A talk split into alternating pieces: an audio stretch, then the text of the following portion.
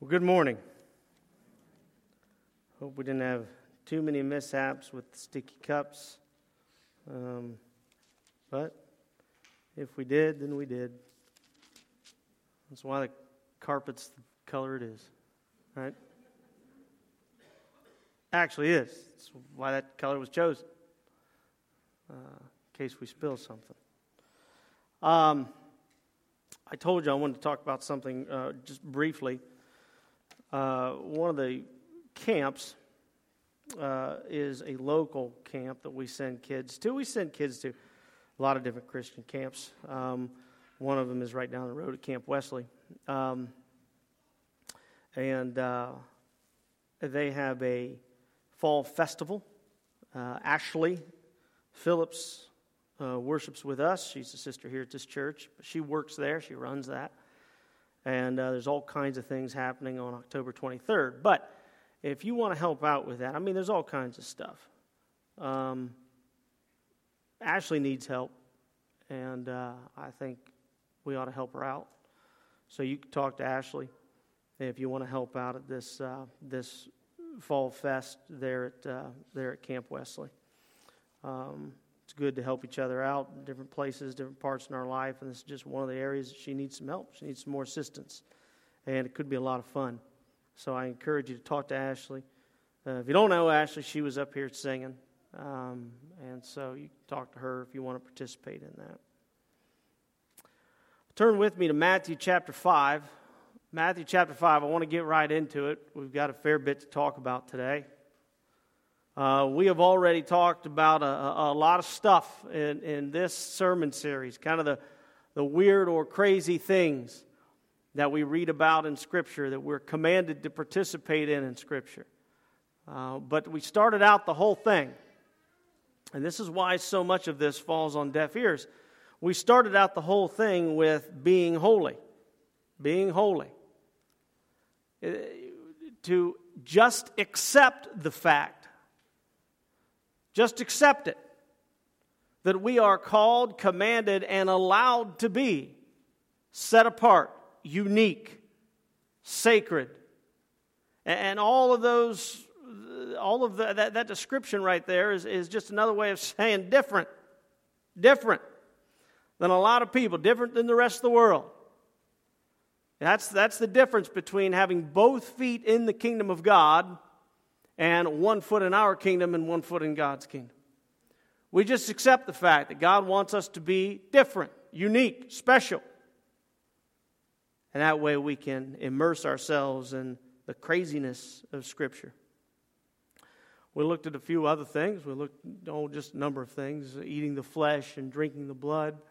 Uh, you know, we, we looked at how Jesus talked about hating uh, our friends and family uh, even ourselves, you know, compared to Him. He, he wants this incredible love, uh, dedication to who He is and what He is.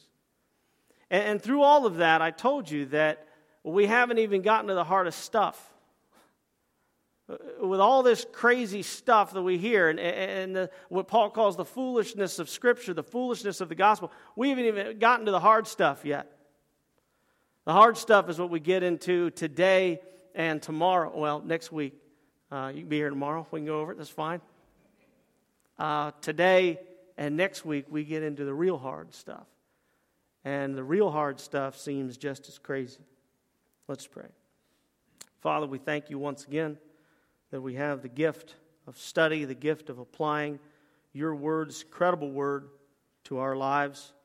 We thank you, Father, we have the chance to see, see creation, see reality uh, the way it's meant to be, the way Jesus sees it. And all of these, frankly, Father, would, would, would seem like strange things sometimes. All of these things in your word help us to see this. And uh, we ask, Father, that you help open our eyes today, open our minds today. In Jesus' name, amen. Well, you're in Matthew chapter 5. Matthew chapter 5 is a part of what we call the Sermon on the Mount.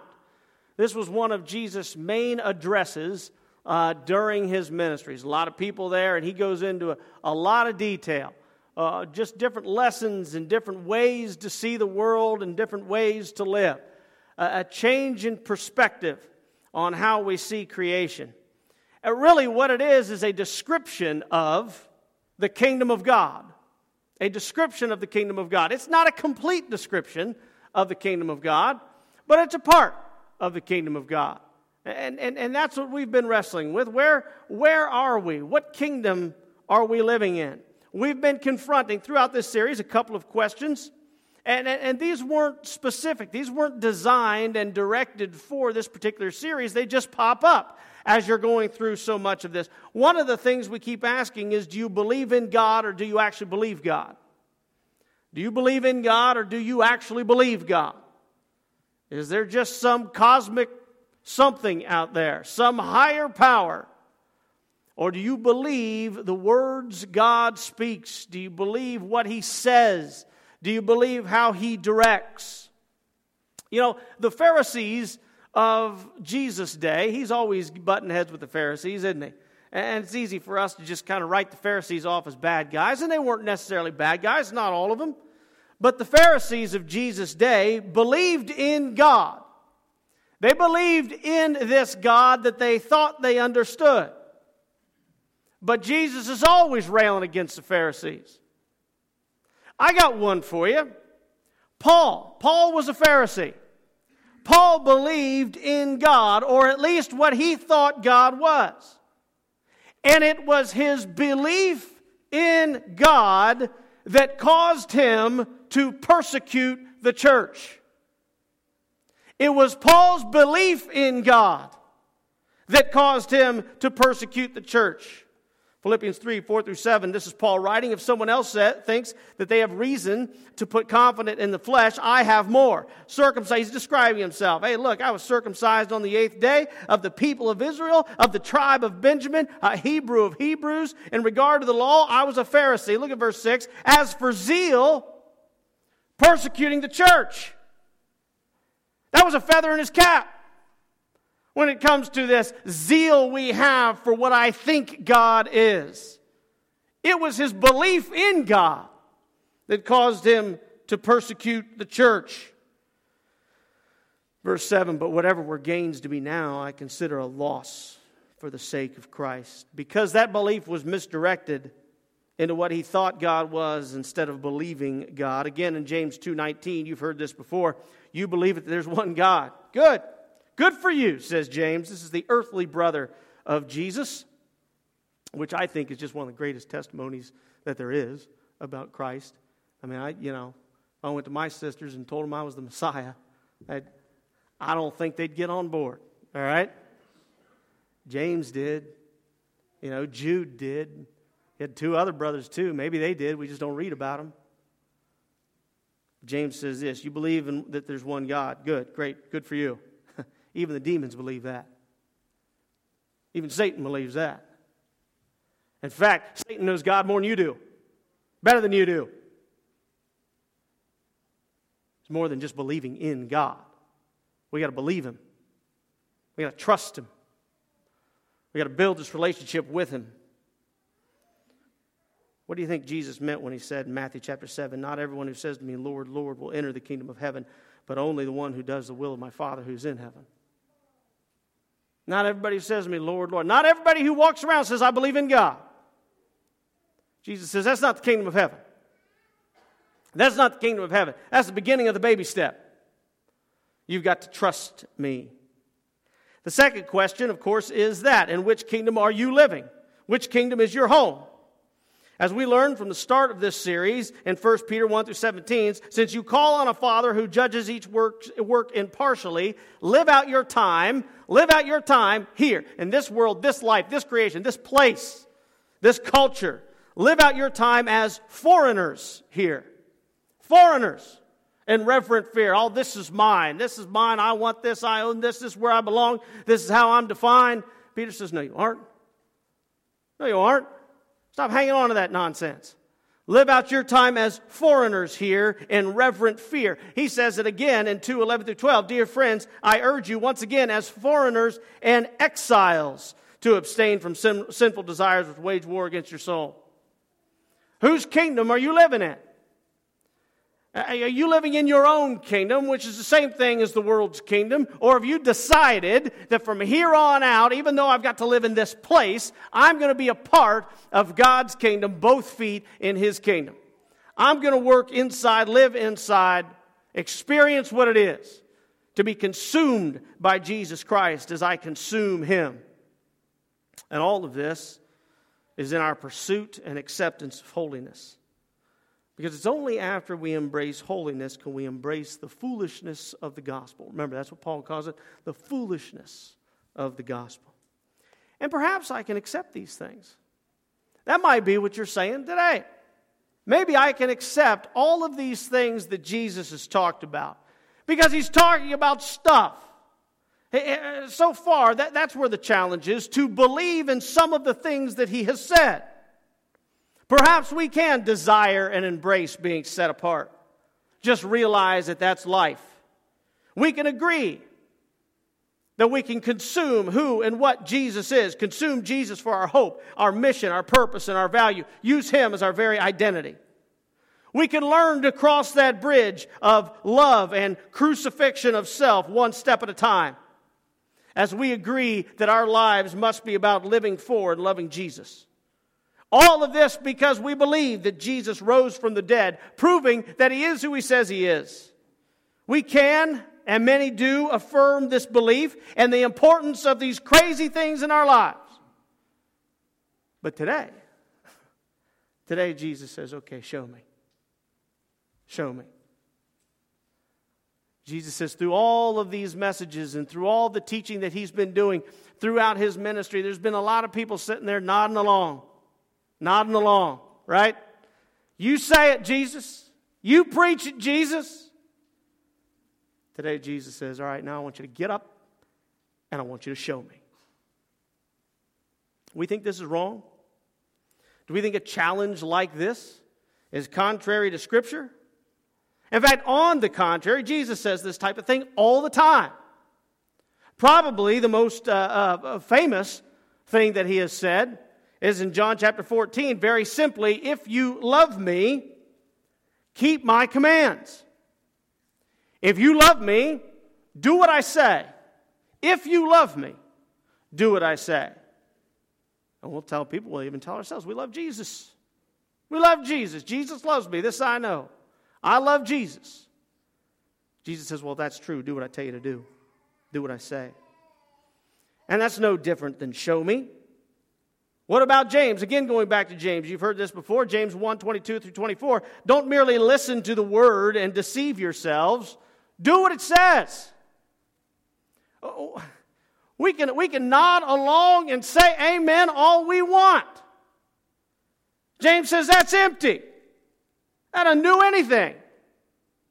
Every time we hear the word of God, we do what it says. He says that's the sane thing to do in life.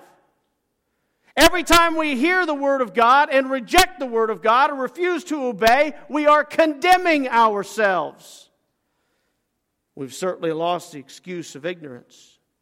Anyone who listens to the Word but doesn't do what it says is like someone who looks at his face in a mirror and after looking, at himself, he goes away and forgets what he looks like. Most of us would call that people, that person a little off, a little crazy. He says it again in James 2 14 through 18. What good is it, my brothers and sisters, if someone claims to have faith but has no deeds? Can such a faith save them? That's a rhetorical question, by the way. James is asking you, asking me, he's asking his readers, do you really think that's the kind of faith Jesus was talking about? Come on, let's get serious. That's what James is saying. Let's get serious. You really think that's what Jesus is talking about? To say, You're King, you're Lord, you're my Savior, and then walk about life, going about life just as you would if you hadn't accepted Him? What about grace? Hmm? What about grace? What about accepting salvation through Jesus Christ and not earning it? I got news for you, church. This is something we need to remember, something I'm learning to apply to my life, and you need to apply it to your life. Accepting Jesus is accepting all of Him, not just the parts you want. There's no such thing as accepting half of Jesus. There's no such thing as accepting part of Him the good things, the nice things, the easy things. Accepting Christ is accepting all of Jesus. To accept Christ is an absolute fundamental transformation of who you are. Last week, what did we say? The old is gone, the new is here. When we accept Jesus, the old is gone. The old isn't waiting, the old isn't still sitting there.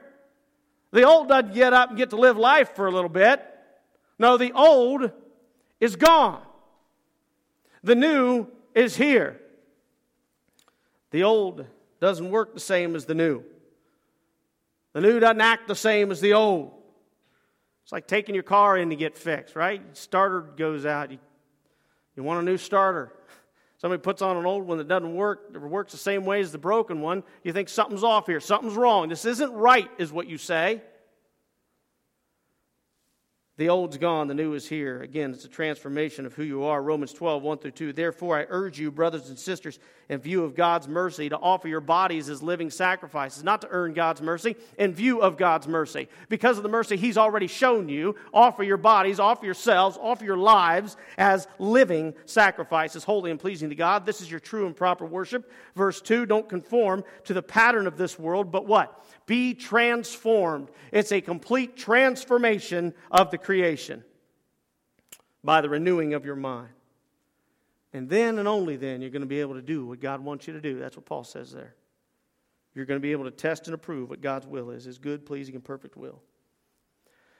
Bottom line is, church, there is a point in your life, my life, there is a point in our lives of our families where all of this, all of this, has to be more than simply good advice. It has to be more than simply pleasant or nice or comforting. Got to be more than theory. It's got to be more than acted upon when it's convenient. It must be who you are. Go back to Matthew 7 21. Not all who say to me, Lord, Lord, will enter the kingdom of God. Now look at the whole passage. Back up a little bit. Look at the whole passage. I know you're in Matthew chapter 5. We'll get there. Look at the whole passage from about a thousand feet. Don't get tunnel vision on the specifics about casting out demons and doing all these things. What does Jesus say? Matthew 7, 18 through 21. A good tree cannot bear bad fruit, a bad tree cannot bear good fruit. Every tree that doesn't bear good, good fruit is what? Cut down, thrown into the fire. Thus, by their fruit, their results of their life, what they're doing, by their fruit, you'll recognize them. Again, going back to this, not everyone who says to me, Lord, Lord, will enter the kingdom of heaven, but only the one who, only the one who, what's that word then? Does. Does. Not accepts, not agrees with, not believes in. Only the one who does. That's the difference between believing in God and believing God. If I believe Jesus, then my life begins to transform. My actions transform. My thoughts transform. I've seen people part of a body of Christ for many, many years, and that transformation is hard to come about. But it's a necessary thing, it's a necessary result. Jesus is not saying that works bring salvation. He is saying that faith, true faith, is not going to fail to produce obedience to Jesus. Look, we make mistakes we have moments of weakness. I'm, I'm not denying that. I certainly have more than most. But we must not be content with that. We can't be content with that. We wrestle with sin because of the flesh. But, church, giving in is not wrestling, giving in is not struggling. A lot of people say they struggle with sin. I, I just want to come back and say, no, trust me, you're not struggling with sin at all. I promise you. It's a fight. And we see in the Sermon on the Mount two of the greatest wrestling matches that we face. Because on the face of them, they seem crazy. one of them seems nearly impossible. We're going to look at that next week. But today we look at the other one, Matthew 5 43. I told you we'd get there. That was just the introduction. Here we go. You've heard that it said, Love your neighbor and hate your enemy. Jesus is getting this from, from the law, the Old Testament law, Leviticus 19, uh, verse 18. At multiple places, though, throughout Scripture. Multiple places. God talks about this, loving your neighbor. However, You can look through the law all you want, and you're not going to find hate your enemy. God never says, love your neighbor and hate your enemy. And, and, and Jesus is very careful to say it that way. He doesn't say, it is written. He says, you've heard it said. I mean, you guys do this. You, you, talk about this. He's talking to the religious leaders of the day. He's talking to this group of people. He says, You've heard it said, love your neighbor and hate your enemy. Hate your enemy is just simply the way these religious leaders are telling the, these people to live this command out. Because it's easy. It's easy. Anybody can do that. Love your neighbor, hate your enemy. Well, if God wants us to love our neighbor, then clearly He wants us to hate our enemy. That's the way these religious leaders were looking at this. We've heard Jesus talk about loving our neighbor. The Good Samaritan's a great example. Jesus was asked by someone, Who's my neighbor? And the answer he gives in the Good Samaritan, we looked at this a few weeks ago. The answer he gives is pretty much anybody you come in contact with. That's the answer. The Samaritan comes across his enemy. And he shows love and kindness. So if someone's going to ask, Who's my neighbor? can we ask the question, Who's my enemy? Who's my enemy? And, and, this question doesn't sit right with me. See, this was one of those weeks, just for full disclosure. I wrote this last night and this morning. Now, I didn't get done with the original draft of this. I got done with the original draft of this on Thursday uh, afternoon, which is the same thing I always do. And I go through my, my practice and I go through all that stuff and I make sure it's just the way I want it. There you go. And the whole week, I'm going over this, this question who's my enemy? Who's my enemy? You see, I get done on Thursday and I tell God, I said, Look, I, I've got your message here. This is the way I want it. It's good, it's perfect, it's ready to go. And this week, God said, You, sure? You sure? Why don't you think about that a little bit? I said, No, no, this is what I want. I said, I'm going to teach it. I'm going to teach it because I, I, I, I, know the passage. He said, You sure? See, he never tells me what it is. He says, I want you to chew on this for a little bit. I want this to roll over and over and over in your head. Because you know, when you wrote that question down, John, on Monday, you didn't like it. There was something about that question, who's my enemy, that you didn't like. So I want you to dwell on this. I want you to meditate on this. I didn't want to meditate on it. Finally, I did. You know, that's how we that's how we follow God, isn't it? Fine, meditate on it. You know, I don't want to. I'm doing this under protest, but I'll think about it. And the worst part is, he's right.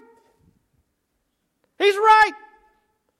I'm going through this, and it's yesterday, about 4 o'clock in the afternoon. I finally threw up my hands and I said, God, you're right. Who's my enemy? Because I'm going to go through who my enemy is. I'm going to talk about what it means to be an enemy. I'm going to talk about how you identify your enemy. And God says, Great. He says, I'm not talking about any of that in this passage. Who's your enemy? What I wanted to say was those who set out to do us harm. That's what I wanted to say. And then I wanted to talk about who's, uh, who our enemy is. By the way, as an aside, your enemy is not somebody uh, that you disagree with, okay, or disagrees with you. That's not your enemy. Right, so just, just forget about that. Enemy is a pretty strong term, isn't it? Love your enemy. Pray for those who persecute you. Love your enemy. Boy, that's a hard thing to do. It's not somebody who you disagree with. It's not somebody who unintentionally hurt you. Your enemy is not somebody you don't like or somebody who doesn't like you, which is really good. Those who set out to do us harm. Maybe we can use that as a definition. As such, as I'm chewing on this, we don't have a whole lot of personal enemies. You don't have a lot of personal enemies. In fact, odds are you don't have any. I'll tell you who does have enemies. Jesus has enemies. Jesus has a lot of enemies. There's a lot of people that just assume that Jesus didn't live, that Jesus didn't teach, and that people didn't follow Jesus. The follower of Christ may have general enemies, but the truth is they are enemies of Christ, not you. What's Jesus doing? He's using sarcasm here. He's trying to teach a lesson. When he says, Love your enemy, when he says, Pray for those who persecute you. Look at 44 and 45. But I, that's Jesus, tell you, love your enemies and pray for those who persecute you, that you may be children of your Father in heaven, so that you may be like me. Your enemy, if you guys, if you're looking around trying to pinpoint your enemy, that's not going to jive with the rest of Scripture. I'm out feeding the dog. And God says, Hey, by the way, look at Ephesians 6, will you? I said, I will when I'm done here. He says, No, no, I want you to look at it right now. And that's Paul talking about is how our struggle is not against flesh and blood. Not against flesh and blood. It's against evil, against the dark forces of this world. So I would encourage you not to try to look around and pinpoint your enemy. If you're a follower of Christ, you don't have enemies. Jesus has enemies. Now, you might get in the way. You might take a lot of that, that pain, you might take a lot of that persecution. But Jesus has enemies. And so if we don't have enemies, if Jesus has enemies, and if we read through the Good Samaritan, Jesus says, Who's your neighbor? Pretty much everybody you come in contact with. What's Jesus saying? He says, I want you to be loving and compassionate to everybody you come across. Matthew 44, 40, and 45, I told you this already. I, that's Jesus, tell you, love your enemies and pray for those who persecute you. Love your enemy. I told you this was hard. It's crazy. Nobody does that. That's where it gets crazy. Jesus says, Love your enemy. Love those who persecute you. love those who would do you harm. No one does that. I mean, think about it. Are you really going to ask God to bless somebody who hates you? That is nuts. That's crazy. And most of us don't do it. Furthermore, you might ask the question how do I even start? How do I even start loving my enemy or loving Jesus' enemy? How do I love somebody that I don't even like? How do I love someone who would love to do me harm? Look, I'm not st- suggesting that you start out with genuine emotional affection. But the act of love leads to genuine affection. If you're curious about that, you can read through 1 Corinthians 13. So, where do I start? Remember, we cross these crazy bridges one step at a time, and we know the answer. Jesus already gave us that answer. Pray for your enemy. That's where you start. Pray. Pray for them by name. In other words, you go to the Creator and you talk to the Creator about His creation. See, we don't want to do that. We dwell upon the, the, the, anger, we dwell upon the fear, we dwell upon the sadness, we dwell upon all kinds of things in our hearts. What you need to do is go talk to the same creator that created you. That's how you start loving your enemy. And you talk to your creator about that creation. And you realize that that creation, just like you, is fearfully and wonderfully made. That's who your enemy is. Fearfully and wonderfully made. The person you don't like, fearfully and wonderfully made. The person you don't get along with is an incredible creation, amazing creation and you go to the Creator and you talk to Him about that creation. That's how it starts. That's how it starts. I told you there's a moment where you have to do. You can believe in Jesus all you want, but there's a moment where you actually got to trust what He says. He says, Look, I don't want you to hate your enemy. I want you to love your enemy. I want you to pray for him because your enemy is really my enemy, says Jesus. You plead with God to change their lives, change their hearts and their minds, and while you're at it, ask Him to change your own. See, what are we trying to do? When you pray for your enemy, When you love your enemy, and again, to be more precise, Jesus' enemy, we're trying to destroy them. Yeah.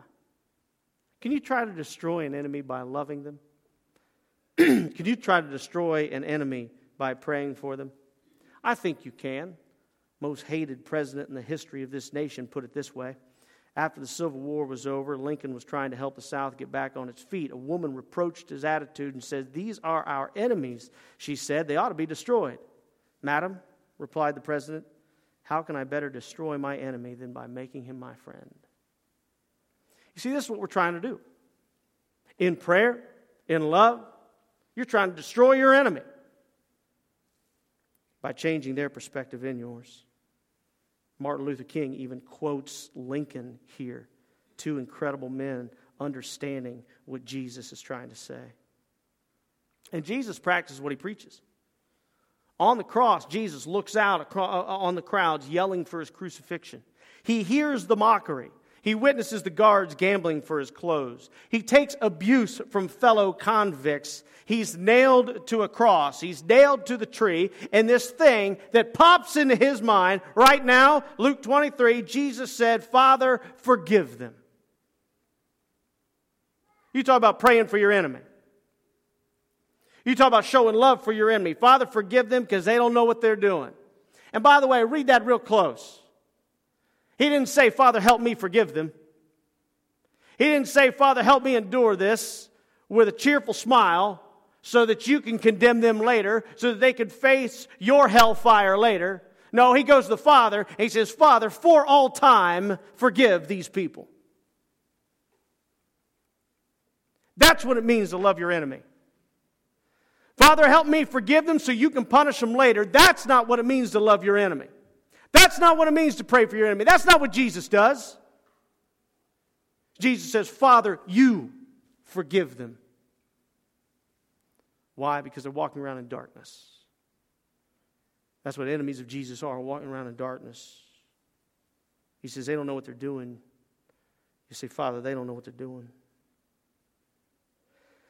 Matthew 5 45, the second part of that verse, he causes his sun to rise on the evil and the good, sends rain on the righteous and the unrighteous. God chooses to pour out his grace and his love on the righteous and the unrighteous. As children of God, should we do less? Are we greater than God is? Are you? I mean, after all, God chooses to pour out his grace on the righteous and the unrighteous. We want to come in and, and set up the show on our own? We want to do it on our own. God, you sit this one out. You clearly don't know what you're doing. Let me take over. Do we make the decisions here? Does God? You know, Job and his friends tried that. At the end of Job, God speaks and he asks Job, Who do you think you are? And he's a righteous man, blameless man. Even God says he's a blameless man. He confronts Job and says, Who do you think you are? I can't fathom the patience that God has and shows towards us. And by us, I mean me and you, every person sitting in here. An incredible amount of patience. Should we not show love and pray for our enemies? And by the way, speaking of who we think we are, we better show love to our enemies, the enemies of Jesus. We better pray for them. We better be patient with them because, church, we've already met the enemy. He was us. He was us. Romans 5, 8 through 10. But God demonstrates his own love for us in this while we were still sinners, Christ died for us. While we were enemies. Since we've now been justified by his blood, how much more shall we be saved from God's wrath through him? Look at verse 10. For if while we were God's enemies, we were reconciled to him through the death of his son, how much more, having been reconciled, shall we be saved through his life? We were reconciled to God while we were God's enemies. You want to know who the enemy was? You. You. Me. So don't take this command from Jesus to love and pray for your enemies and throw it away. Because I got news for you. That's how life happens. That's how your life happens by loving and praying for enemies. enemies of Jesus Christ. And you and me reap the benefits of that. Because our eyes, through that love, has been opened to the truth of Jesus Christ. And so, because the enemy was us, we have an obligation to pray for those who persecute us. But for the grace of God, what makes us any different? And because of the grace of God, we are supposed to be different. Look at 46 and 47 of Matthew 5. If you love those who love you, what reward, what reward will you get? Are not even the tax collectors doing that? And by the way, Jesus doesn't hate tax collectors, right? He's just proven a point. Everybody else hated tax collectors, unlike today. He's just trying to prove a point there. Verse 47 If you greet only your own people, what are you doing more than the others? Even pagans do that. Remember, holy, different, unique, unlike anything else in this world. That's what we're called to be. Jesus says if you're just nice to the people who are nice to you, literally everybody in the world does that. We need to be special. How do we know we're holy? How do we know that I'm practicing, practicing holiness? And to sum up the lesson, Jesus says this in verse 48 Be perfect, therefore, as your heavenly Father is perfect. You know what the word there is? To sum up this whole thing, you know what that word there is? Holy. Holy. teleios, complete, total, mature, holy. Loving your enemies, pursuing holiness, praying for them. If you get in the habit of loving your enemies, you get in the habit of praying for your enemies. I mean, this is almost like it's graduation day. Graduation day. I mean, you're getting there. If you surround your life with the same kind of mentality and the same type of vision that Jesus has for those who was nailing him on the cross.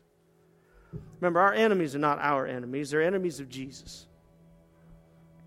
And we pray for our enemies and love our enemies. And I'm telling you, sometimes, let's just be real honest, sometimes with this command, I'm faithful and I succeed. I really do. And there's sometimes I don't.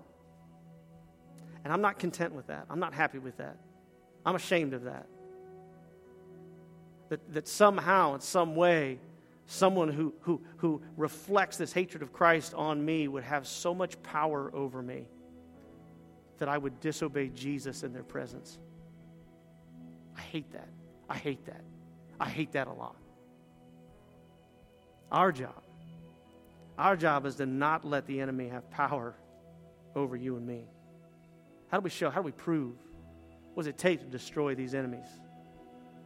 To pray for them. And that prayer, that intercession, those examples of love leads to this desire, leads to this compassion that they would be saved, that their eyes would be open, and their entire lives changed. That's what Jesus is looking for. He wants everybody to be saved. And He wants everybody to come to know what the peace and joy of following Him is. Even your enemy. Your enemy, church, is fearfully and wonderfully made. Let's pray. Father, we thank you for the challenge today to go out and, and do, to actually apply these incredible commands, Father. We ask that you'll give us patience, that you'll give us this desire to follow Jesus Christ through this fire of prayer, through this fire of loving our enemy, this fire of loving Jesus' enemy. He led the way. He led the way. On the cross, He led the way. Father, help us to follow Jesus. It's in His name we pray. Amen. Please stand and sing.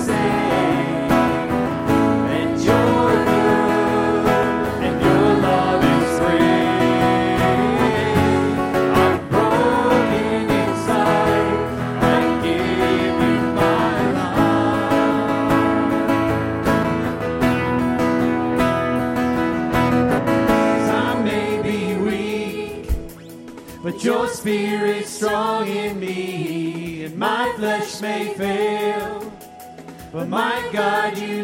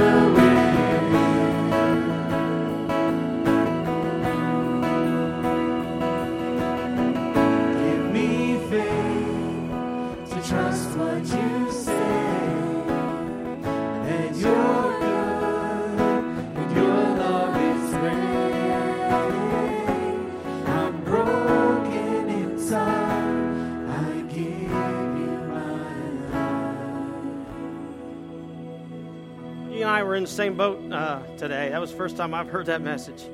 Um, I usually practice it before that, but so there you go. Anyway, that's Ashley. So if you want to help Ashley out at camp uh, during the October Fun Fest, right, coming up on the 23rd, unless it's the same weekend as the Rush Run, and then don't help her, just ask her why she isn't here helping us. Okay, that's what you need to do. Okay, all right, sounds good. Father, we thank you. We thank you for the love that you have for these people. We thank you for the love that you have for your creation. We thank you, Father, that your word not only gives us comfort and assurance, uh, but today's like, like today, it challenges us. It challenges us to be more tomorrow than we are today, to be more like Christ, your children. And Father, we ask that you help give us courage, uh, give us patience, give us give us the eyes of Jesus to see other creations the way He does, fearfully, wonderfully, to be saved, Father, even if we don't uh, always get along. Father, help us to pray for God's creation.